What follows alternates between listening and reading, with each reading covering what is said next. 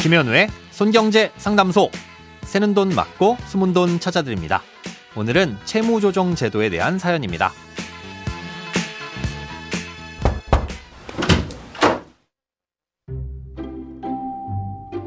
안녕하세요. 일하면서 잘 듣고 있습니다. 제 동생에게 카드론 빚과 저축은행 대출이 있습니다. 연체는 아직 안 된 상태인데 갚기가 어려울 것 같아 신용회복위원회에서 상담을 받았습니다. 10년 동안 나눠 갚을 수 있게 조정해 준다는데 문제는 저축은행에서 합의를 거부하고 당장 갚으라고 할 수도 있답니다. 그 금액이 제법 큰 돈이라 갚을 능력이 안 되는데요. 아직 거치 기간이 3년 정도 남아 있고 만기 상환식입니다. 이렇게 기간이 남아 있어도 갚으라고 독촉할 수 있는 걸까요?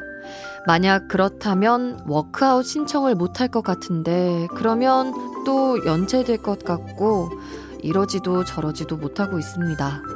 만약 워크아웃을 신청했는데 저축은행에서 돈을 당장 갚으라고 하면 어떻게 해야 할까요?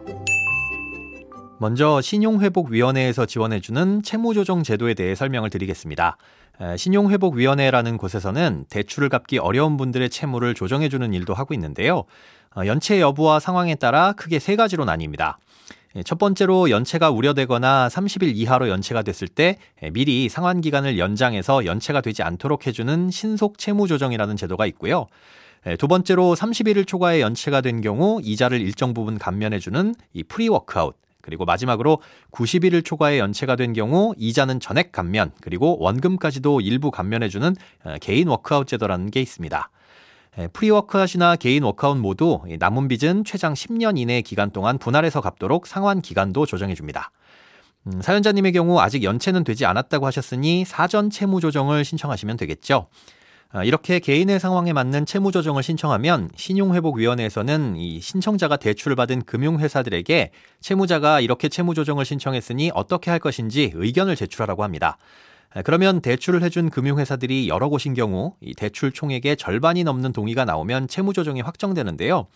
아, 예를 들어 A은행에 100만 원, B카드사에 200만 원, C캐피탈에 400만 원, 이렇게 총 700만 원의 대출이 있다면 350만 원이 넘는 만큼의 동의가 나오면 확정됩니다.